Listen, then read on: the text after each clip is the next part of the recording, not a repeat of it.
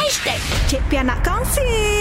Ya, macam mana nak hilangkan eh bintik hitam penuh kat muka ni Cik Pia makin dah berumur ni ha kulit muka ni stres dibuatnya. Ah stres punca juga tu kan muka jerawat jeragat tu kan. Ha, jadi tenang-tenang eh kita cari jalan nak selesaikan. Jadi anda boleh eh, ikuti ya cara ini untuk hilangkan melasma tu dan puncanya anda kena tahulah melasma ni disebabkan oleh sinaran matahari yang menyebabkan timbulnya tumpuk hitam pada wajah.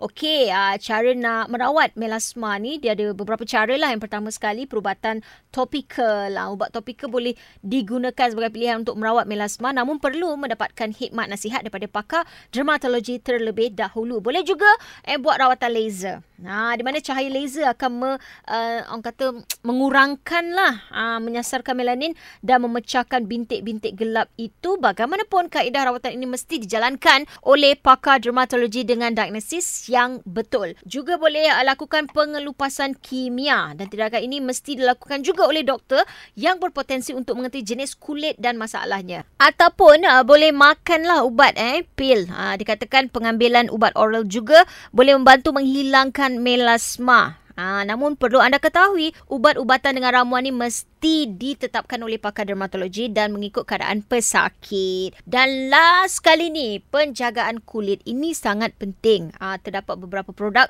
penjagaan kulit yang boleh membantu memudarkan bintik hitam dan merawat melasma anda. Ha, okay, sebagai contoh, produk yang ada ramuan vitamin C, yang ada retinol. Jadi kandungannya memang serupa dengan bahan yang digunakan dalam prosedur pengelupasan kimia tetapi kepekatannya lebih ringan ringan dan anda kena gunakan pelindung matahari secara tetap juga merupakan cara yang ampuh untuk mencegah pembentukan melasma ataupun bintik-bintik gelap sebab eh punca tu kan jeragat tu itulah dari cahaya matahari tu. Ha, jadi anda kena pakailah pelindung matahari ni pastikan kalau beli tu dia ada SPF minimum 30.